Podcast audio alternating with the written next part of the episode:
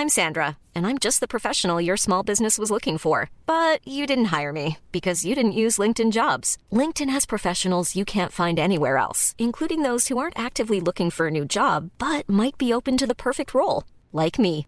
In a given month, over 70% of LinkedIn users don't visit other leading job sites. So if you're not looking on LinkedIn, you'll miss out on great candidates like Sandra. Start hiring professionals like a professional. Post your free job on linkedin.com/people today.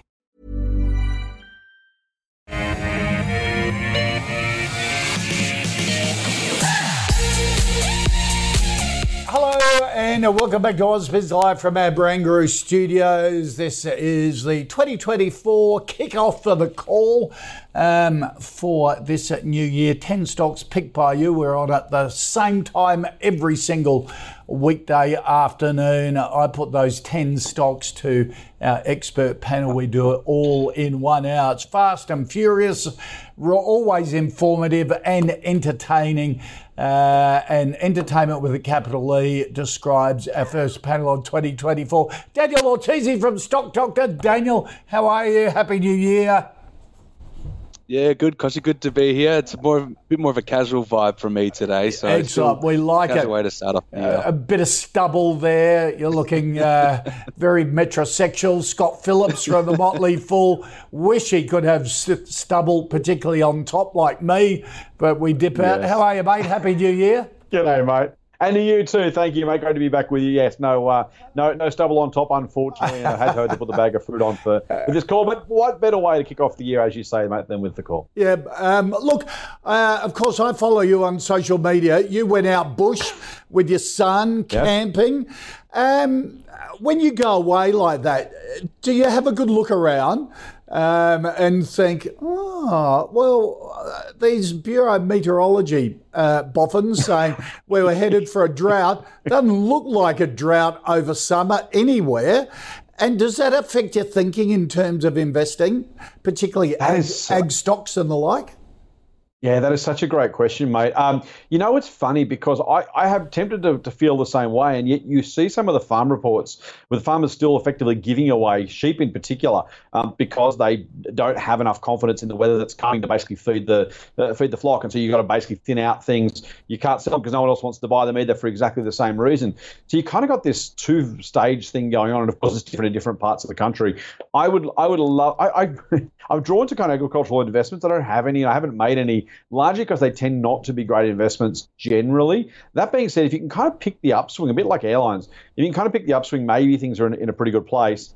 I'm, I'm kind of a bit, I'm not a contrarian investor by nature, but I do look for those times when the market hates it, bottom of the cycle, you know, the last of the true believers, the capitulation trades. And that's kind of the time if you are a, a medium long term investor and you're looking for that sort of opportunity, they're the points of time and the prices at which you want to buy. Uh, fascinating, too, by the way, to see uh, both Gina and Twiggy uh, increasing their land holdings or talking about reportedly increasing land holdings through, uh, through AACo. Twiggy's buying up more of that. And S. Kidman and Co., which Gina owns uh, in a consortium with a Chinese investor, also apparently increasing its land holdings. So uh, if the if the billionaires are to be followed, they probably should be given what they've done so far. Yeah. Uh, they're certainly not shy about agriculture at the moment. Yeah, Twiggy added what one percent uh, of Mm-hmm. his holding in AACo over over that quiet December break. Of course, Gina uh, putting a lot into um, uh, into Kidman uh, with mister Mm-hmm. Gui, who's a big supporter of uh, the Port Adelaide Football Club. Um, so I know I know a bit about the ownership of Kidman.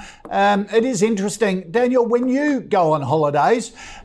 Jib, you know, we all go and look in the real estate windows, agents' windows, don't we? And go, gee, we love this place, should we buy it? Um, but does it give you a sense away from the data that we get bombarded every day that sort of summer holidays are a way to, to get the boots on the ground, if you like?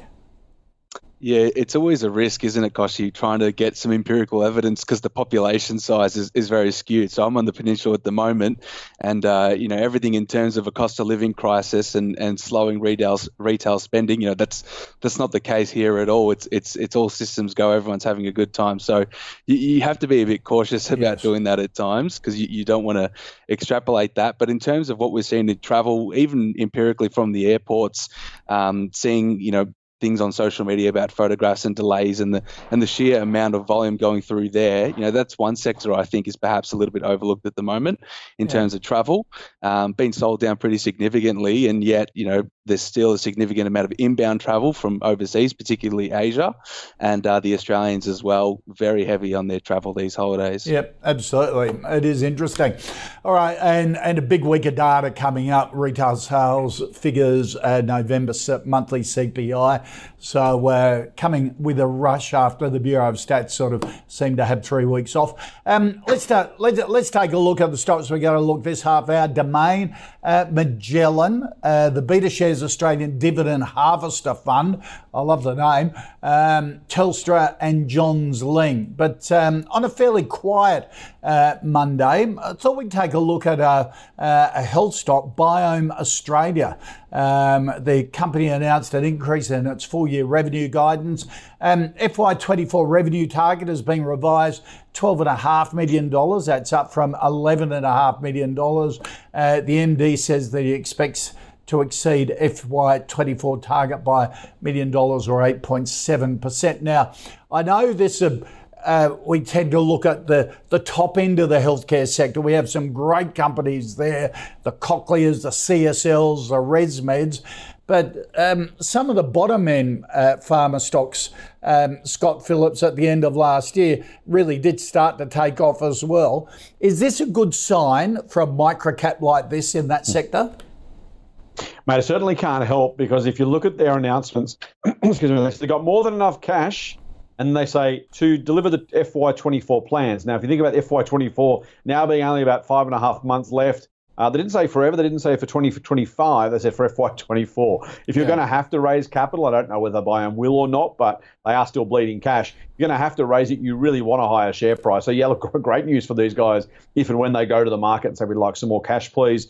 Uh, if you were to be a little bit skeptical, not cynical, but skeptical, you look at the sales upgrade and say, okay, again, if they were going to raise the money, this would be a perfect time to try and do it ah. because the market's excited. They've announced some good news. Again, I'm not saying they will. I'm just saying think about it if you're going to because your share of the profits or profits when they eventually come will be diluted by whatever raising they make if they do it. Now, it's possible at some point they should tip into cash flow positivity. They're expecting their first monthly EBITDA positive month um, to come during the current financial year. But last quarter, they went through about three quarters of a million dollars in cash. We've got about $2.1 million left at the end of that quarter. So, uh, what's that last quarter show? I should say the September quarter, which they re- reported on since. They haven't yet reported on the December quarter. So, that's still to come.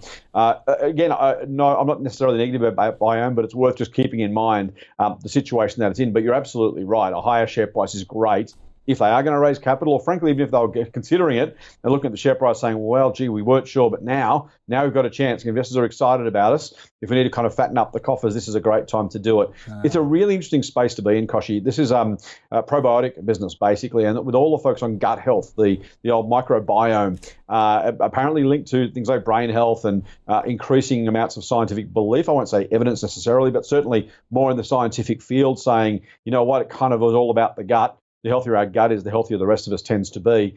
Um, if you are in that space and you can either have some significant evidence or just a general acceptance or, or, belief in this, then it's a good place to be. It's also great to be small. You know, it's, it's re- on one hand really, really hard to get growth when you're a tiny business no one knows, really hard to get going. But at some point, a little bit of growth on a very small base adds up and adds up and adds up. Now, they're talking about having $12 million in sales over a year. For a small business, that's great. Uh, but of course, it pales into insignificance compared to almost any other meaningfully large company on the ASX. So getting an extra million dollars in sales shouldn't be that hard if you have a product, if you have a market right. fit, if you have a consumer base. So I, I kind of like the idea of, of Biome. I, I, wouldn't necessarily invest in it. It's still losing money. We don't yet know where the ceiling is in terms of profitability and sales. Every company finds eventually a maturity phase. If they get that far, uh, Biome not even making money, as I said. So still a while to go. Uh, but one to watch, and that sequential growth all you can ask if you're a small growing business is, hey, are you doing what you said you were going to do? Are you growing? Are you getting traction? The answers all seem to be yes on this one. So again, not not worth my money just yet, a little bit too early, but very hard to, to, mm. to say the company itself isn't doing a really, really good job of of growing, doing doing what it can uh, to be more successful. They're certainly ticking those boxes. Yeah. Um, what do you reckon, uh, Daniel? Because everyone thinks, oh, could this be sort of a micro Blackmores sometime into the mm-hmm. future? Mm-hmm. But reading behind Scott's comments, then, you know, the share price has doubled in the last six weeks. Uh, we've seen this happen before, just before a raise. Uh, then everyone gets diluted, and then the share price sort of drops back down again for an extended period of time. What's what's your view on it? Yeah, so I think Scott's covered it off well. The one thing I'd point out is that, you know, like you've mentioned, it's probably a bit more of a consumerist company like a Blackmores rather than a biotech. It's yeah. more of a, a, consumer product rather than something like a scientific base or a, something that needs to go through, you know, an approval system. So um, they're always interesting. It always comes back to brand value and how long it takes to build a brand that actually can generate, you know, above market returns over the long term. It, we know it takes a lot of time and a lot of investment. So, um, you know, interesting company. I've never really looked at it before, but just from that view alone, we know that there's going to be a lot of money required um, product development, and you know, they're, hitting that inflection point at the moment. But I think they had about three million in cash at FY23 end um, and a little bit of debt on the balance sheet. So I, I think you know raises is to come very likely at the moment. So for that reason alone, I'd probably prefer to be out of it. Um, right. Perhaps once the raise and the presentations come out, see what the strategy is, um, and then there could be a consideration there. But if the data's correct and the data providers, you know, we know that they're not always correct. I think it might be a 65 million market cap odd company at the moment you know, which which is seems excessive given you know it's 12 odd million in revenue. Yes, it's growing fast, but it is off a low base, uh, and yet to hit that profitability yet. So valuation also looks a little bit rich there. So, so it's doubled in the last six weeks. If you're in it, you'd be more inclined to take money off the table, sort of take advantage of this spike up, and you know maybe look to get back in sometime in the future if uh, um, if if the numbers look more solid on a longer term basis. Yeah, I think that's probably what I'd be doing because we know that these companies, especially when they're in early stage, they can go through periods of high excitement. And there's one out there in the cannabis space called Vitura. And if you look at that share price relative to what the financials have done, you know, you, you would have thought, geez, I thought this share price would be significantly higher. The financials look good, but you go through those phases of early stage hype, you know, capital raise, then perhaps a little bit of a slowdown, etc. Yes. So you, you, do need to be a bit more active in these types of companies. Yep, absolutely. All right, let's get into uh, a stock at the other end of the uh, scale in terms of size in real estate. Uh, Scott, Les wants a view on Domain, the big property platform number two in the in the market to realestate.com. Um, major shareholder Nine Entertainment. And mate, honestly, in most of these two-sided markets, you, you wouldn't you'd run a mile from the number two. Uh, yeah, I don't know how many people have tried to take on car sales or Seek and left between their tail between their legs. Really, really, really hard to do. Um, eBay back in the day, right? I mean, do you remember sold.com.au was the Australian New Zealand version of that? And of course, just couldn't couldn't hold their ground against these guys because these network effects tend, tend to be really, really strong. The buyers go where the sellers are, so the sellers go where the buyers are, and it becomes this really, really virtuous circle. Uh, eventually, the number one player makes a squillion dollars. Now, that's absolutely true, by the way, of realestate.com and, and we just mentioned Seek and car sales as well. Where real estate is a little bit different is the sheer dollar size, the dollar value of the product being transacted. In this case, of course, we know is property, with average prices being close to a million bucks in uh, Australia and much higher in some of the capital cities. The, the reality is you're going to go where the customers are. Now, yes, most customers are at REA. The thing is that you don't want to necessarily leave the other what is it, 20, 25, 30% of customers and say, well, I'm only going to play in that top 70% of the market. Why? Because you only need one buyer from the other side of the, of, of the tracks who's going to pay an extra, what, 50 grand, 100 grand. Uh, the $1,000 or $2,000 it costs you to list is absolutely tiny in, in, relative terms. So it is one of those situations, very, very, very rare situations, where an online marketplace, the number two player, is still very profitable, very successful, very worth considering as an investment for exactly those reasons. It's never going to be number one in all probability, uh, but a very profitable number two is completely fine. So then it comes down to how much you're paying for that value. Now, at the moment, it's 36 or 38 times earnings, 1.8% dividend yield. Uh, and you've got to ask yourself, okay, firstly, do I think the sector is worth investing in? Secondly, how much do I pay for a number two? I wouldn't want to pay as much as REA because it doesn't have the economies of scale. It doesn't have the ability to flex that hard. If, if REA's got twice as many listings, for example, and remember, of course, these while they're they're independent uh, properties now, they're very much tied up with their parent companies. As you say, News, uh, sorry, uh, Domain part of part of Nine, uh, REA part of News Corp, and so where you've got those one paper towns, particularly those News Corp papers, you've got a much stronger presence of REA in the in the countries, uh, sorry, the cities where uh, where Fairfax was or Nine newspapers now was more dominant uh, you've got a, a, higher market share for, for domain. So you kind of look at that and say, where is the opportunity? I like both these businesses a lot. I, I think they are mm-hmm. going to continue to be successful businesses for a very long time to come. Because yes, there's two of them, but there's not a third, not a reasonable third anyway, and not a fourth, not a fifth. So both of them, if they're reasonably self, uh, you know, rational individually, there's no, no collusion going on. But if they both continue to raise prices and don't undercut each other unnecessarily, there's a lot of money to be made because, again, the price of listing is so small compared to the price of the asset that's being transferred or, or potentially transferred being sold. Yeah. Uh, it, it's a no-brainer to take part in it. So I like them both. I don't want to pay 38 times earnings, though I have to say um, I'm not a property market bear, but nor am I a property market bull. Yes, there's some price power left, despite what have been very, very significant price increases over time. Uh, so there's pricing power there for sure. I just think these guys are too mature to be paying 38 times earnings for. Right. So I'd love to own these, mate. I, all, all three, if you have all four really. REA, Domain, Real Estate Domain, uh, Seek, and Car Sales, they're all fantastic properties.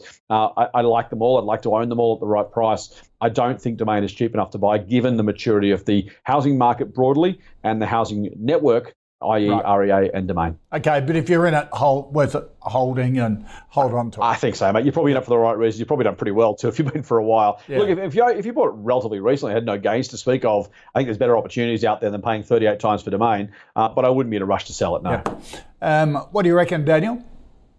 Yeah, I'll probably disagree a little bit there and, and be a little bit more blunt. I, it does get thrown around that Domain's a, a high quality business and a, and a, great platform, but you know I'm not sure if I'd, I'd, actually agree with that. If we look numerically at the financial statements and just qualitatively, if anyone's ever used the platform, I, I think it's just so inferior to REA. The only place perhaps where it is a little bit better than REA is is on the rental market. I think it actually has a really good rental product, and you can actually see the rental uh, prices over time where you can't on REA perhaps that's for a specific reason as well. So uh, outside of that, you know, we look at we look at kind of the competition it has there, and you know, one thing I hate with Domain is that you know it, it's always carried a, a big load of debt and it's always made acquisitions and its revenue line has grown, but the profits and the cash flows in particular have never looked too good. And that's why it's the same share price it was when it listed, even though we know we've had an incredible housing market since. So um, you look at you know the pre-tax profitability. I know last year was a bit of a difficult year with listings, but 39 million pre-tax. You know they spent 30 million alone on software development costs, which are capitalized. And you know I would argue, are they getting a good return on that that software capital cost. You know, it's not as if they're gaining market share. Um, it's not as if their product is superior to its competitor. So I think if you look at the free cash flow, it's not too good. I think you know the dividends that they pay is mainly funded by increases in debt as well. Um, it's not as if there's a lot of free cash coming out of this business. So for the price you're paying for it, you know, I think it's a bit overrated, um, and I'd be happy to sell it and, and look for other opportunities in this market. Yeah, it's uh, interesting when you uh, uh, we had that five-year chart and you made that comment, Daniel. I just brought up the REA one. It looks very different to Domain. Um, it's it's actually had quite good growth over that time. And I'll say, Koshin, we, we actually had this discussion when we talked about Praemium recently. I said the, the second players and and the, I guess the lower quality players are always going to trade on a discount, and there's always going to be the notion or the discussion that hey, look, there's a there's a discount gap that needs to be closed, and therefore you yeah. know you, would benefit from that. But um, you know, I think our view at, at Stock Doctor, and my view personally, is that you know you, you never really benefit over the long term from owning the poorer quality business, because unless they can either gain market share or release new products or something along the line to differentiate themselves, they'll always trade at a discount because you know that discount is warranted. Okay. They have they have higher costs of capital, higher costs of expense, lower margins, etc. Okay. So why should it trade at, at, similar valuations? All right. Talking about discount gaps. Uh, our next stock, um, Scott George wants a view on Magellan uh, Financial, the the big fund manager. Uh, on the day that GQG uh, Partners, which, which, is listed as well, um, announced um, is up 3% today, Magellan down 5%. Um, GQG pulled in an extra, what, $15 billion um, in funds under management last year. Magellan still had the out- outflows. It is incredible, Kochie. And this is one of those businesses where you know, we talk a lot about you know past performance, no guarantee, and that kind of stuff. Um, this is one where investors are voting with their feet. The, the, the funds outflows, the the loss of belief, the lack of belief in Magellan is is tangible. We're literally seeing it's being expressed in dollars and cents in a way that only the stock market can. You know, uh, sometimes popular uh, people or individuals or brands become more and less popular over time. In this case, you know, maybe they, they you see their sales disappear slightly. Uh, you know, sequentially. This one, you've got just cash absolutely in torrents out the door. Uh, you'd, you'd almost hope that it's getting closer to the end of the beginning, almost by definition, because they've lost so much under management over the last 12 months. The share price performance or lack thereof is, is atrocious. Uh, and it's one of those reminders, I think, that funds management should be a spectacularly good business. Uh, you have effectively a perfectly scalable company. You've got one CIO, you've got a couple mm. of portfolio managers and marketers. If you put an extra zero on your funds, uh, the costs don't need to go up that much. Now, there are some fractionalized costs. There are some where you're paying a, a service provider, for example, a proportion of, of the fund. But, but broadly speaking, you should be able to capture almost the entire upside. The problem is that leverage works both ways. And when your fund falls, you can't take costs out anywhere near fast enough to offset the loss of revenue from fees that comes with it. So it's, it's one of those businesses that ideally in theory, and as a sector, by the way, probably great. You know, the share market's what was it, 9.8% of your Lords higher uh, last year than it was the year before. Your fund's already up across the sector by roughly that. Of course, some people might be taking money out, managing it themselves, but it's a really, really attractive business as, as a group. The challenge is if you just talked about there, those two, who knew that today GQG would come out with something positive? Now you can ride ride the momentum, the fund momentum, and you say, well, okay, I'll just I'll ride that that train and try and effectively time or trade the cyclicality of it. Maybe you can make some money doing it. I, I I have to say, as much as I like Magellan as a brand, as much as I liked what, what Hamish and Chris were doing in that business up until everything kind of fell apart, it's not enough, right? Because the strategy is only worth it at a funds management level if the investors believe in it, not the investors that own the shares, the ones who are investing in the funds themselves. And that's kind of the only thing that matters, no matter how good or otherwise the business is, no matter how quality, uh, how much quality or, or, there is in the brand or how, how good the people are. If the investors don't want to throw the money in, the unit holders, the, the fund holders don't want to throw them the money, there's nothing they can mm. do about it. So you really are at the at the absolute mercy of those who'd be investing in the funds or the alternatives, as you've just said, nine times earnings, you want to look at that and go, man, you know, how, much cheaper does it need to be before you buy? Thing is, you could have said that, you should have saw that share price graph at any point over that period of time and said, how much worse can it get? The answer in the end was a lot worse. I, I, I want to like it. I think we all do. Brands have that cachet at some point. You say, well, maybe if they could just I think at this point you've got to put that aside and say uh, the investment market is incredibly fickle. Investors are incredibly fickle. Uh, if and when fund starts to return, maybe you want to have another look. But again, you're kind of trying to ride that wave. You're trying to work out when they'll add money, how much they'll add, when they'll stop adding, when they'll start pulling money out. We've seen it with Platinum, we've seen it with Magellan. Um, again, as a sector, really attractive, but it might be one of those situations where you want to be very, very careful. I, I, don't know. I, find it difficult, mate. I, I, think you probably should sell Magellan shares right now because of that sheer unknown, despite how cheap it looks. I don't think you can look at that and say, well, obviously this or that, because FUM could still fall by half or three quarters mm. and then half again. Um, we just don't know where that where that train's going to stop, how much loyalty there is among the, the fund's remaining unit holders. So I think I'd probably have to sell, not not with conviction, not for long. Uh, you might want to have another look at it at some point. But what is Magellan? What does Magellan become without Hamish at the at the at the chair? You know, in the chair. Um, you know, how much cash out does it have? How fast or how quickly do the investors return? I don't think you know. And I think in that case, if you don't have a strong conviction on the future, you're probably best taking your money and going somewhere else. Okay, um, Daniel. Uh, lots of talk in this sector that uh, Magellan might be better off somewhere else uh, as a as a potential acquisition. Do you stay in a stock like Magellan on the hope that that could happen? Uh, look, I don't think a takeover is really the reason why I'd be interested in Magellan. I think across the board, and there's two sectors where I've called out where it's been incredibly difficult. Probably the worst performing sectors. It's it's um it's it's asset managers and non-bank lenders. Now, those two sectors have underperformed so heavily that eventually someone's going to make a boatload of money out of them. But I just don't know when, and I don't know where, and I don't know how to do it. So it's difficult. But what I will say is that interestingly, you know, you, have had the the last month they actually had a net inflow in, in institutional equities. Now I'd probably say that's a bit of a one off. I'd like to see them repeat that success. Um, the vast majority of their fund base now, as we all know, is in the, the existing retail client. So it's it's uh, down a lot from 100 billion to 35, but the revenue isn't as impacted because you know they, they pay a much higher fee than Insto. Um, on just on a pure asset view, like you've got a lot of money in, in cash. You've obviously got the seed investments in Barrenjoey, which you know no one probably knows how much it's actually worth. They don't they don't provide any disclosure at all. To be fair, um, they reported on an equity accounted method. So the value changes with their relative net profit or net loss attribution, which you know probably isn't the best way to show the market value of what that stake would be. I think it's actually relatively interesting. It, it almost reminds me a bit of Octopus Energy, where we know we've got something valuable in this bigger business, but no one really knows what it's worth.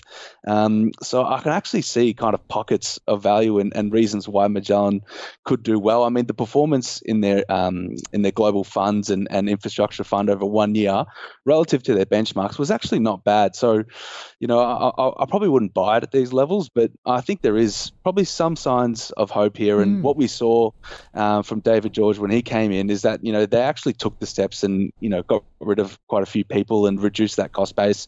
And at the last reporting period, you know, the, the market actually rewarded them because they reduced costs to a greater extent than perhaps what everyone was expecting. So, you know, I think I know he's been moved on now, but I think there is genuine reasons here, especially if you think equity markets have bottomed, bottomed, and we're in for a good market in 2024. You know, I'd probably be holding on to this. Um, okay. And even looking at companies like I think Regal looks really interesting at current levels as well uh, from a high beta play. Okay. And are you positive about the market in 2024? Look, we're probably not as positive. I think there's been a lot right. of uh, hype and uh, a lot of um, almost FOMO in the last few months. Um, we need to see the trajectory of rates and and where that plays out. You know, I'm not sure if if we're going to have six or seven cuts in the. US like the market is expecting. So we're not as positive, but certainly, you know, if you look at perhaps what the market is doing, and you always got to account for the fact that you might be wrong as well. So, um, yeah, if you would have said we would have had the year that we had last year and still end up on the Nasdaq up like thirty percent, you know, you you would have been you probably would have been put in an insane asylum. Yeah, so yeah, yeah. you can never really predict these things. But I no. think the fund managers at the moment are an interesting way to play the market. Okay, all right. Our next stock, um, uh, Scott, and I I love the names of ETFs. You know, I reckon there are so many great ones around. Um, Toby wants a view on the BetaShares Australian Dividend Harvester Fund. Now, that is a cracking name for an ETF to capture anyone that says, yep, I'm in the market for dividends and I'm a, I'm a yield investor. Does it deliver? Mate, you're right. It's a fantastic name. The other thing that ETF writers are great at is, is the actual ASX codes themselves. Yep. Uh, the Global Cyber Security ETF with the code HACK, yep. H A C K, I think is also brilliant. There's there's plenty of them around, and they do they do a pretty good job of it. Uh, the dividend harvester one is really fascinating, Kochie, and it's kind of a microcosm, a, a weighted um, exposure, if you like, to most of the ASX 100, effectively driven by dividend yield, unsurprisingly. Yeah. So they say they pick from the top 100, 40 to 60 companies at any point in time, weighted towards the highest potential dividends, which I think is is perfectly fine. I want to just quickly, before we go too much further, those remind your viewers they changed their strategy in 2022. So when you look at the long-term performance of the Harvester ETF, you're going to be very careful. Don't look anywhere before. I think it's. I think middle of 2022. Right. They basically entirely changed the strategy. So, yeah. yes, it's the same entity, it's the same name and code, but you can't necessarily look at the history and say, ah, over five years they've done this, therefore this is likely. They're only now about a year and a half into it. So, it makes right. even benchmarking really, really difficult. And I say that because it's important. If you look at the, the, the dividend yield, it's very good. The last 12 months, 7.1%, 80% franked, uh, which is a really, really good performance if you're just after dividends. The interesting thing is, though, since inception, that same ETF is up less than that in total. In other words, they've paid out more in dividends than the ETF is up. Now, yes, it's partly about the market price, but it also talks to the companies themselves. And I guess if you're going to do this, you just want to be really, really thoughtful and careful about what you're trying to achieve. Effectively, this is underperforming the market because it's, pay, it's, it's looking at those dividend paying companies, which have also at the same time largely underperformed the market. Now they've done better than most because a, a full one eighth of this fund is in Commonwealth Bank uh, which right. tells you exactly what's going on. Half of the ETF is in banks and miners or financials and miners. So again, that's why I say it's a microcosm of the total market. You won't necessarily do as well in the good years because dividend paying companies tend not to grow as quickly as non dividend payers. Uh, Daniel's already talked about last year the Nasdaq up 30%, the ASX up 10. Uh, gives you a very good story of uh, of what you know what drove the market in the US and why we're lagging meaningfully in, in 2023. But if you are after dividends, you don't care about share prices, particularly. In other words, you don't care about the total return, you just want the money, then Harvester can be an interesting idea. It's also worth saying they pay the dividends monthly which is really unusual. And they do that obviously because they know, as you've already highlighted, they know their audience really, really well. They know yeah. what they're looking for, who they're looking for, and what those people want. Um, it, it's not. I, am I'm, I'm uncomfortable, mate, with the allocation. Honestly, with this with this ETF, I think uh, you know 25, 30 percent in the banks, the other 25, 30 percent in in miners. Uh, I, I, don't love it from a diversification perspective. They say on the uh, on, on the fact sheet that they're a diversified managed fund. I don't think you can make that argument when there's 50% in two sectors and one eighth of the of the fund in Commonwealth Bank. Um, if you wanted to do this, you're happy to run the uh, you know the wave of of asset prices, just take your dividend every month, not worry about it. I, can't tell you to sell it. It's not a terrible investment. I don't think it's as diverse as it should be, particularly for someone in retirement. Um, you are relying on not only the, the share prices, but the dividend at the same time. So I, I'd be more diversified if I was in that boat. Um, I, I, don't know that maximum dividend is the only thing you should look at. If you get a big dividend but lose your capital, if you're happy with that, go for it. It's like an annuity to some degree, I suppose. Uh, but just be, just be a little bit careful. You don't get blinded by the dividend yield and forget the other parts of investing, like appropriate diversification and the, the asset price itself. Okay, good point. Daniel? Yeah, I, no, I think this is actually a, a, pretty bad product to be honest. I think it's effectively a dividend stripping strategy now. Um, so you know, buying top 100 stocks before a dividend, receiving that dividend, stripping it, and then looking to sell it and kind of continue recycling that for dividends. Um, which, as we know, effectively means that you know, in a zero interest rate environment, when you need income, specifically if you're an SMSF looking for franked income, yeah, look, it could be useful. But um, in today's environment, where you can get income otherwhere, uh, elsewhere at, at a good rate potentially it's not going to be franked, but you know you don't need to take on equity-like risk either. Where this one's taking on equity-like risk, but not really participating in any capital growth and paying 70 basis point management fee as well. I just think it's it's just not a great product to be honest. I, I think it's marketed well for an income investor in a certain environment, but um, I think there's better options out elsewhere. Okay. All right. Um, next stock, um, uh, Amy wants a view, Daniel, on Telstra, the uh, telco giant. Yeah, look, Telstra is actually quite interesting. It, it, the market wasn't very happy when it announced that it wasn't going to go through with the the infra fixed sale, um, and since then the stock's kind of been on a slide. But I actually think that's probably you know a very sensible thing to do for the long term kind of viability of the business. So, the fixed infraco business in particular does about twenty percent of its EBITDA and like at sixty five percent margin. So it's obviously one of the better parts of the business. We know it had the the tower sell down, and um, investors were happy with that. It happened at a very good time for them when interest rates were very low. They got a great price for it. So, you know, the turnaround in Telstra has kind of been happened. Um, that was really driven by the change in the mobile market. The mobile market really had no pricing growth, you know, for a very long time because the companies and the carriers were funded by kind of the NBN payments hmm. uh, and the the Australian government payments. So now that that's seriously on the wind down, these companies are competing in a more rational sense, and we've seen mobile price plans be rationalised and put up significantly. So the, the re-rate in Telstra has happened. I still think it trades at a reasonable valuation. Um, with the new CEO, they also planned, you know, an extended build out um, of their fibre build out. I think in in the regional areas as well, which the market again didn't like because it was meant increasing capex. But you know, it's doing things for the long term viability of the business. And Telstra, we know from a mobile point of view, you know, we know it has the best coverage and therefore it can charge a bit of a premium for its prices. And it's the largest player and has a lot of competitive advantages there. So I still think Telstra's, um, you know, a pretty good company. Trades at very reasonable valuations, around a six percent fully franked dividend. So I'd probably rather own this than the Harvest ETF if I'm looking for income, to be fair. And we know that's going to give you, you know, low single digit growth. A lot of its earnings now are quite annuity like, um, with those, you know, very small increases in its in its fiber assets and its fixed line. So, mobile market can be a little bit variable, same as the broadband, but it makes no money from broadband anyway. So, uh, I think it's a little bit underappreciated. I'd actually buy it at these levels as mm. well. Okay, um, Scott, a buy for you. Kinda. Uh, let, let, me. I, I, think I think Daniel's right about the income thing. By the way, I think. Uh, by the way, uh, the, this Harvester fund does own uh, four percent of its fund is in Telstra, uh, so so it has some of that. I also own it myself because we own it in one of our income producing services, the Motley Fool. Although in my stock picking service, I don't. Uh, it's not a recommendation. I think if I can kind of keep that those three things in, in viewers' heads at the same time, I don't think this is a market beater. I think it's too expensive to beat the market from here. The yield is nice, the franking is lovely, the business is solid, as Daniel rightly says. I don't think there's enough growth for it to beat the market from here out. But if you are in the market for income and you want a diversified part of your portfolio producing solid, reliable, dependable income that is fully franked, I think Telstra is great. And so, how can those two things be true at the same time?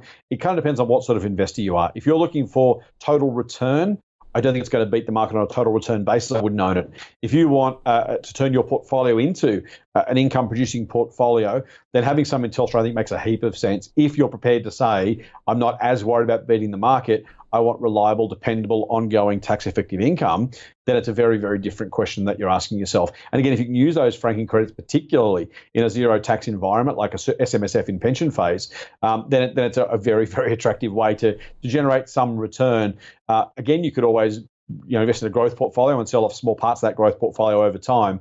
But most people in their in their retirement, as they want that income stream, don't really necessarily want to manage their portfolios day to day. Now, Ausbiz viewers probably do, frankly. Uh, so it's probably not a great stock for most Ausbiz viewers who want to go and maximize their total return. They enjoy investing. They like picking stocks. They want the challenge trying to beat the market. It makes a heap of sense. Um, but if you are looking for income, uh, Telstra's great. If you are trying to beat the market, I don't think it's going to do that. So I don't know if I can have two views on the same time, Kochie. I think it's a, a an absolute Monty for an income portfolio. Hmm. I wouldn't buy it at all if I was looking to try and beat the market. All right. Uh, Elliot, what's your view, Scott, on Johns Lyng, the uh, the building company, but uh, building company with a difference. It works for insurance companies for remedial work and sort of if you make an insurance claim uh, on on your property, Johns Lyng is likely to come and fix it up for you on behalf of the insurance company. Yeah, mate. As uh, as your viewers may know, I've been going through that process myself for way longer than it should have taken. Not with Johns Lyng, I'm happy to say, uh, with somebody else, and an insurer that I won't name, but has uh, managed to botch the entire process. But it got finished before Christmas, so I'm a happy man as I speak to you today. I really like Johns Lyng, Kochie. I think this is a really, firstly, it's growing really nicely, right? And I think sometimes as analysts, we can be tempted to overthink these things. Uh, it's growing. It's doing a really good job. It's signing up more customers. It's doing more work. Uh, which not always, but almost by definition, suggests it's doing something really, really right. And particularly for companies that we don't deal with individually. You talk about, you know, Blackmores before, you talk about Telstra. We're customers, we get the market, we're, you know, they're consumer facing companies. Johns Lyng is effectively a B2B business. It does, of course, do work on behalf of consumers who are insured, but it's a B2B business. And so if you don't necessarily deal with it directly, if you do, you might do it once. It's hard to draw a direct conclusion there. Rising sales is a very, very hard thing to argue against. As long as they're profitable sales, as long as they've got a bright future, as long as there's still runway for growth ahead, uh, sometimes arguing with the numbers is is not a great idea. These guys are doing a fantastic job. You mentioned that working for insurers, it's kind of a hidden part of the construction industry. And again, I've been through exactly that. The that did my, my work, they, were, they were you know, the, the, insurer had a subcontractor who managed it, who then subcontracted the building work, who then subcontracted a bloke to come and you know get those blowers onto the onto the concrete and dry the floors. And there's layers and layers of work here that you just don't see. You assume you're insured. Someone comes and does the work when you really go through it, you understand how much that is not hidden in a bad way, just not visible most of the time. Johns Lyng is making it really easy for insurers. What are they in the business of? Branding and underwriting effectively. The insurers have never done the work. And so if you can find a yep. few large trusted partners with the systems and processes to do the work on your behalf, I think you're in a good place. Now, it's not cheap. It's 35 times earnings. The thing is, those earnings are growing really, really quickly. So, um, again, it's a higher risk one because it is more expensive. But if you look at that growth story, unless it hits a ceiling soon, and it might, but I don't think it will, if it hits a ceiling soon, it's overpriced. If it can keep growing by doing more work for more insurers in more places, which I think it will, uh, I think you'll find this is one that has, has really good legs. So it's a buy for me. Okay. Daniel? Yeah, it's a, it's a really a polarizing stock and a polarizing company. Uh, if you do channel checks and you ask ten people what they think of Johns Lyng, it's the classic case where four will really love them, four will hate them, and, and two probably won't provide you an opinion. Um, and I think that stems from the fact that you know it is effectively, like Scott mentioned, it's effectively like a network business. So the the main thing that's valuable about Johns Lyng is its positions on the insurance review panels, and every time that there's work um, to be ordered, you know, it conducts a tender process, and uh, especially for the large catastrophe work, John Lyngs in Australia is is viewed favourably upon because they have such a large network of tradies and subcontractors, and they can deploy quickly. So in some senses, I, I do think they have genuine advantages, um, but it does come back to the fact that it, there can be risks in that model as well. And the way that they navigate some of those risks is they tend to conduct a partnership model. So you know, it's not as if they're taking everything for themselves. They actually have um, kind of network based or, or, or geographical based partnerships where they're partnered directly with the tradies and have a bit of a profit share. So uh, I think that's a very smart way to run their business. But this, you know, to counteract that is you have to look at the financial statements at the bottom line because if you're purely looking at something like EBITDA, you're forgetting the fact that there's a large amount of minority interest here. So you know you're not mm. entitled mm. to all of that profit within the business. So just be careful with that because I've seen some people quote the valuation in that way on an EBITDA basis, where I think it's a little bit you know, misguided uh, and perhaps a little bit promotional as well. So my always biggest concern is is what they've done in the US, and they've, they've made big acquisitions, and so far, you know, the, the the results have actually been you know relatively in line, if not a little bit better than expected. But I just fear the fact that you know consensus is always so positive on these types of expansions, and it is growing via acquisition, and you know they're a small player in a big market there. You know that, that's just a bit of a risk for me. I, I like their Australian operations much more, uh, to be honest. So it's probably more of a hold for me. Um, right. The valuation does look expensive, but then uh, then again, I will add, you know, it's not your typical building company, so it, it yeah. shouldn't be trading at something like ten times earnings. Okay, all right. Let's recap. First five stock, stock of the day, Biome on the upgrade of its revenue.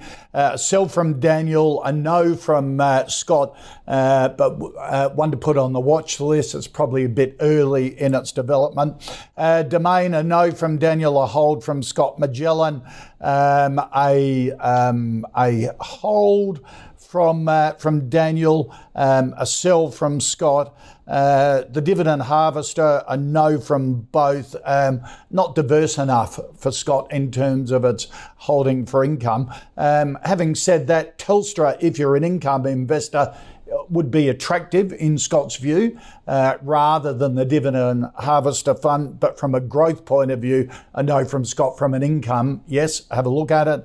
Uh, Daniel, a yes, and Johns Lyng, a yes from Scott, and a hold from Daniel. Uh, here on the call, we've been tracking our own high conviction fantasy fund as picked by the investment committee, which uh, in December uh, got out of ResMed. Um, um, uh, sorry, uh, bought ResMed Car Group and Johns Lyng, uh, speaking of which, um, and uh, they replaced Wesfarmers, RPM Global, and MA Financial, and the fund is up uh, almost 18%. Uh, this half hour, we're going to have a look at Elevate Uranium, LTR Pharma, Ampol, Carnarvon Energy, and Cooper Metals we probably went a bit over on the first five stocks, but there are some good stocks to uh, to to look at. This half hour, these five stocks, we we need to be a bit quicker to run through. Scott Rusty wants a view on on Ella. I've kicked off the uh, the new year being uh, being really nice, uh, saying let's speed it up. Um, Rusty Rusty wants a view, Scott, on Elevate Uranium, um, um, sort of an explorer in Namibia and also Australia. Uh, yeah, I love it, Kochie. And by the way, nice work doing on air. So we have to be quick, otherwise we look over letting the side down. Thank yep. you very much. uh, easy one on me for Elevate, mate. Hasn't made a dollar in nine years. Uh, there are plenty of uranium bulls out there who think nuclear is going to be the next great power uh, replacing or instead of renewables coming out at the end of coal's life. I have no particular view on that, but you have to be right on that to make money on these sort of stocks because it continues to lose money. Uh, hope springs eternal. The share price, as you've seen there, is largely tracking uh, optimism, sentiment about uranium uh, far more than it is the actual businesses themselves. And fair enough, it should because commodity prices are going to be, and commodity volumes, the only thing that matters here. Uh, the best run uranium miner will do terribly if prices stay low and demand falls. Uh, you can be a, a relatively ordinarily run one and do very well if the price and demand spike. Uh, I don't know what the future will hold. Uh, I think it, hope springs eternal. Uranium has been on the thing as long as I've been doing this job, mate. It hasn't yep. yet come to fruition. There's a first time for everything. Maybe that time is now. There's no evidence for it, so it's pure speculation. On that case, if I own the shares, I would sell them. Um, Daniel, yeah, I'll keep it quick too. We've had some good views on uranium in pre- in previous episodes, so I might leave it there if someone wants to go back and hear perhaps my view there. But um, th- this company, yeah, it, it's it's got multiple projects and they're all very early stage, 130 mil market cap across the board. The equities, I will say, the spot uranium price, to be fair, just keeps climbing higher and higher and higher. But the equities are pricing in significantly higher spot prices, which is a bit of a tongue twister, but effectively is saying that you know stocks are saying that the the price will be significantly higher, which is always a risk in my view. If there's one uranium stock I'd like to own, if I had to own one, it'd probably be NexGen, uh, which is a CDI on the ASX. It has an incredible deposit in the Arrow deposit. That's probably the only one I'd actually be interested in. The rest, I'd probably sell all of them, to be fair. Yeah, and uh, it sort of reminds me of lithium about two and a half years ago, doesn't? So, mm-hmm. anyhow. Yeah, exactly. Uh, yeah. Da- Daniel, um, LTR Pharma is the next one on the list. Um, uh, it is in, in men's health, currently uh, commercialising a rapid onset uh, nasal spray.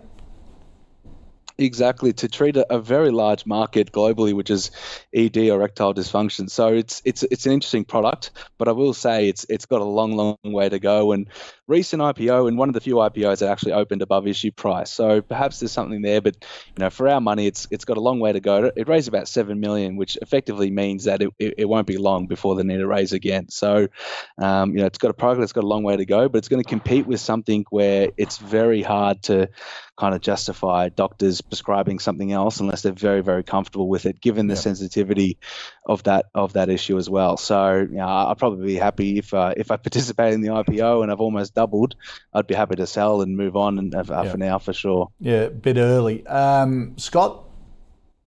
Yeah, can't disagree, mate. Tiny company, $22 million market cap, couple of years of losses.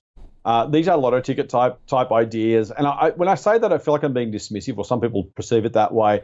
I don't mean it that way at all. All these bio, almost all these biotechs, they try they're trying to solve a problem. They they're normally normally run by scientists with a discovery or an idea or a theory or something. They say, you know what, if we could do this and it could work, then this could be massive. And it's absolutely true. You know, the, the wonder drugs of the past, CSL itself, a Cochlear itself as a as a as a technical entity. Mm. Um, you know, these are remarkable. When, when you get it right, you get it really, really, really right.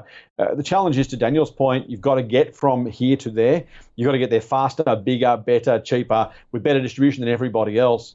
Uh, it is a business that tends to favour actually the better mousetraps. You know, the, the famous line about the, yeah, building better mousetraps is not enough. You've got to market it. People are going to want it. In this case, the, t- the medical profession will end up gravitating towards the best solution as long as it passes those trials. But you are just miles away, and there is hundreds of people and hundreds of laboratories around the world trying to solve this problem in very different ways. One of them eventually will get it right. Uh, Viagra, famously, of course, the, the big blue pill, the little blue pill, uh, they, they got it right first and biggest maybe there'll be another one. Maybe maybe it is this company. Maybe it's not. It's incredibly. It's almost impossible to put odds on. Frankly, it is speculation. Yep. You can speculate on the short term share price. You can speculate on the odds that it might be the, the next big thing, but it's probably not going to be almost by definition. There are so many others out there. Um, it's needle in a haystack stuff. I don't own it. I wouldn't buy it. Um, if you made some money uh, out of the IPO, as Daniel said, then great. Congratulate yourself and maybe take the money. Um, mm. There'll be true believers out there, the what ifs, the maybe it doubles again, and it really could. Um, but there's no fundamental, substantial basis for believing yep. it will, other than hope, and that's not an investment strategy. Yep, absolutely. You wish them well, but as an yeah. investment, it's all in the timing. Um, all right, Lexi wants a view, Scott, on Ampol, um, our biggest listed petroleum refiner and distributor uh, throughout Australia the past results have been astonishing. The the profitability, the growth in profit. Uh, it, this is a six percent dividend yield on trading eleven right. times earnings, which ordinarily you'd say, well, what more do you want? The answer is uh, trying to work out whether or not this is a cyclical bump or a structural change. And only remaining refiner is an interesting interesting idea, Kochie, because there may well be uh, in the event. If we look back on this, um, quasi monopoly value in, in being in that place. Uh, Ampol itself, as a, as a brand, going really heavily actually into EV charging, which I think is fascinating. Uh, mm-hmm. they're really trying to own that kind of service station EV charging position. Now, you'll never get it a whole, wholly, uh, but by getting there first, getting there quickly, attracting the early adopters, they're trying to hope to, to move that dial meaningfully. Uh, there's one not far from me on, on the Hume Highway heading between Sydney and Canberra. Um, they've got charging stations, must be eight or ten of them on each side of the Hume Highway, uh, mostly full or fullish. A lot of the time in peak periods, of course, when there's no one there, there's no one there. But um, you know, really interesting change to their business. That is a fundamental challenge. I think this is where the Ampol shareholders need to be a little bit careful. We will always use oil in some way, shape, or form, increasingly in niche uh, applications. The transport fleet will become more and more electrified over time. And a little bit like retail in general, the unit economics really matter because if you start to see a small drop off in volumes, you can't change your fixed costs, in this case, rent, uh, you know, electricity, staff, all that kind of stuff. It doesn't take all that much on these really, really tiny margins uh, to, to really move the dial. And so, uh, a bit like a bad retailer, if, if the, the petrol refining and, and distribution starts to fall off, what do you do with volumes to kind of make it back? So there's a real existential risk for these guys, and I think it's really worth noting. So existential risk, cyclical risk, probably too rich for my blood, mate. I'd rather buy. I kind of started by talking about being a little bit contrarian sometimes. I'd rather buy this one when everyone hates it than everyone loves it because I just think there is too much potential risk and cyclicality at the current share price and the current mm. market environment. I'd, I'd, I'd, probably sell if you've, if you've done really well with the graphic yeah. show before done remarkably well. I think I'd probably take the money and run. Yeah, yeah. Five year high, Daniel. Would you take the money and run? Yeah, well, I've been saying that for probably the last 12 months and been wrong every time, to be fair. So, but th- that, that's the big thing here. It's because everyone understands that the refining part, particularly, like I think pre COVID, what, what was the average? Like $6 a barrel, $7 a barrel US. At one point, I think they're doing close to 30. Now they're back to around 19 after falling for a bit towards 12. So, that cyclicality in refiner margins will, will tell you the story for Ampol. It wasn't um, too long ago before they needed government assistance at its refineries because they're operating at a loss. Now they're, you know, make, literally making hundreds of millions of dollars a quarter. So, um, from my point of view, yes, no, things are actually going quite well. And if you look at management commentary, I mean, of course they're going to say that the market looks like it's going to stay higher for longer, therefore it should be worth more. But but Scott's actually said something interesting. They've doubled down and made a lot of acquisitions in the fuel and, and convenience space, and we've seen Viva do the same thing. Um, recently, they announced that the big deal with um, uh, on the run, which you know you'd be yep. quite familiar with yeah. um, in, in South, South Australia, Australia. So they're doubling down heavily in this market. You know, perhaps that that's them trying to find the way to reinvest the, the significant profits they've had. There's so many there's only so many special dividends Ampol can pay, and they've paid a lot of them over the last kind of year or so. So I'd, I'd be in the camp too of looking to take profits because um, we actually saw some weakness in the convenience businesses as well, mainly due to volume. So people obviously feeling the pinch a bit more, and they're trying to travel less to make up for that six percent, I think, year-on-year decline in volumes, which isn't very good. And the last thing I'll say, and we saw this in the supermarkets as well is what's going on in the tobacco market. You know, that that was previously a big portion of revenue and, and profitability for these companies, um, and effectively, since the, the rise of the vape in Australia, we've seen a big hmm. turn away from, from traditional um, tobacco kind of products as well. So, will that yeah. be a bit of an impact for them going forward that no one's really talking about? Yes. There's something to consider there as well because they have invested quite heavily in this area. Yeah, that's a really interesting point. Um, and let's finish off with uh, two explorers. Uh, Daniel Lynn wants a view on Carnarvon Energy uh, in the oil and gas area um, on Western Australia's Northwest Shelf. Yeah, so uh, I think I spoke about this one in July earlier on. I went back and looked, and it's very interesting because it, it has a minority interest in the Dorado project, which you know if you follow Santos, you'd be aware of. Yep. Um, the issue is that you know Dorado for Santos is very far down on the priority list now. So FID keeps getting pushed back and back and back, and that's been a detriment to Carnarvon. Now, they've actually done some smart things. They've sold down an interest to a Taiwanese company, and they've got a carried forward kind of capex spend as well. So, in terms of cash that they hold and you know the investment that they have um, other people to make for them, it's looked really cheap. And I called it a spec buy back then just to see the share price, you know, effectively get crushed 40 mm-hmm. percent mm hmm before we had some activists step in in, in Nero and, and Collins Street Value Fund to a, you know, quite renowned in, in the small cap resource space. So I think now that we've had a bit of activist exposure, it's actually quite interesting again. If, if you know, you, you bought at that time, I'd still hold it. Um, I think the, the Dorado project is actually a really good project. It's just perhaps mm. not in the portfolio of Santos because they have the Alaskan assets that they're going to invest in from the Oil Search merger. They have obviously Barossa, which is probably on their priority list now at the moment in terms of offshore oil and gas. So um, I actually think it's probably one of the more interesting plays in the market. Still very, very speculative though, but there is something there to it, yeah. I think. Interesting. As you say, uh, last six months it's had a really good run. Scott? Yeah, I think Daniel's covered it beautifully. Actually, the detail there was was fantastic. Uh, I'll pick up on his last on his last uh, few words, which is speculative, but maybe there's something there. I think it's absolutely true. Uh, $400 million for that opportunity, too rich for my blood, mate. So uh, I, I'm not a big speculator in general. I'm certainly not a, a big speculator in resources either. So uh, personally, the way I invest, the approach I take, I'd sell the shares, particularly after that nice little recovery. If you own them longer, you're probably still sitting on some big losses. But uh, I'd be I'd be pretty happy to count my uh, count my winnings over the last couple mm. of hmm. months and uh, take the money and go. Okay. And Scott, the final stock, David wants a view on Cooper Metals. Um, it's um, exploring the copper and gold deposits in Queensland and Western Australia. I'd like to bring something new to the table, Kochie, but I can't really. This is another lotto ticket business. $24 million market cap, two years of two financial years of losses. Uh, this is one of those strike it rich, uh, you know, corporate, a corporate gold fossicker. Uh, fine. There's nothing wrong with that at all. As I said, someone's got to do it. Someone's going to find the gold. Every big discovery has been discovered by someone who found something when someone else didn't. Uh, so you know they're out there doing their work. The shareholders know exactly what they're getting uh, for the for the privilege uh, or otherwise. It's a it's a it's a you know perfectly fine um, company doing its thing, uh, trying desperately to find something out there. I don't think you can handicap the odds, mate. So you're in lotto ticket territory again. If you want to do this, maybe grab a basket of these guys to give yourself some sort of chance. Uh, the chance, the odds that you're going to pick the one uh, that strikes it rich is really, really small. Most will raise a heap of capital, dilute massively, and then most won't find anything even after that. So I would sell if I own the shares. Okay. And uh, uh, Daniel, it's tripled in price in the last uh, six weeks of, of last year. Would you uh, continue to ride it?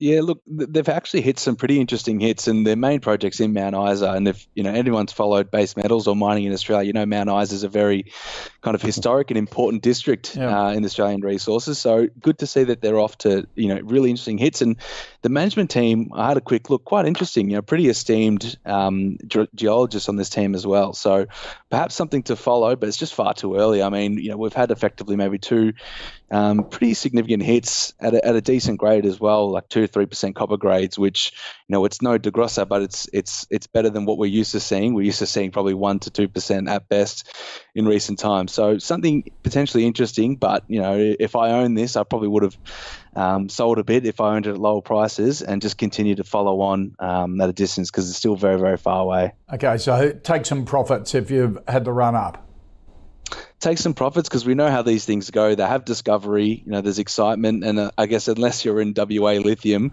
where it's literally been vertical um, due to the M and A activity, uh, we know that these things, you know, go through a bit of an exploration phase yeah. where things dip off, they have no news flow, things go down, and then it starts up again. So just just take a little bit of risk off the table, okay. I think. All right. Scott Phillips, thank you so much for kicking off 2024 for us. Look forward to catching up again soon. Appreciate your time.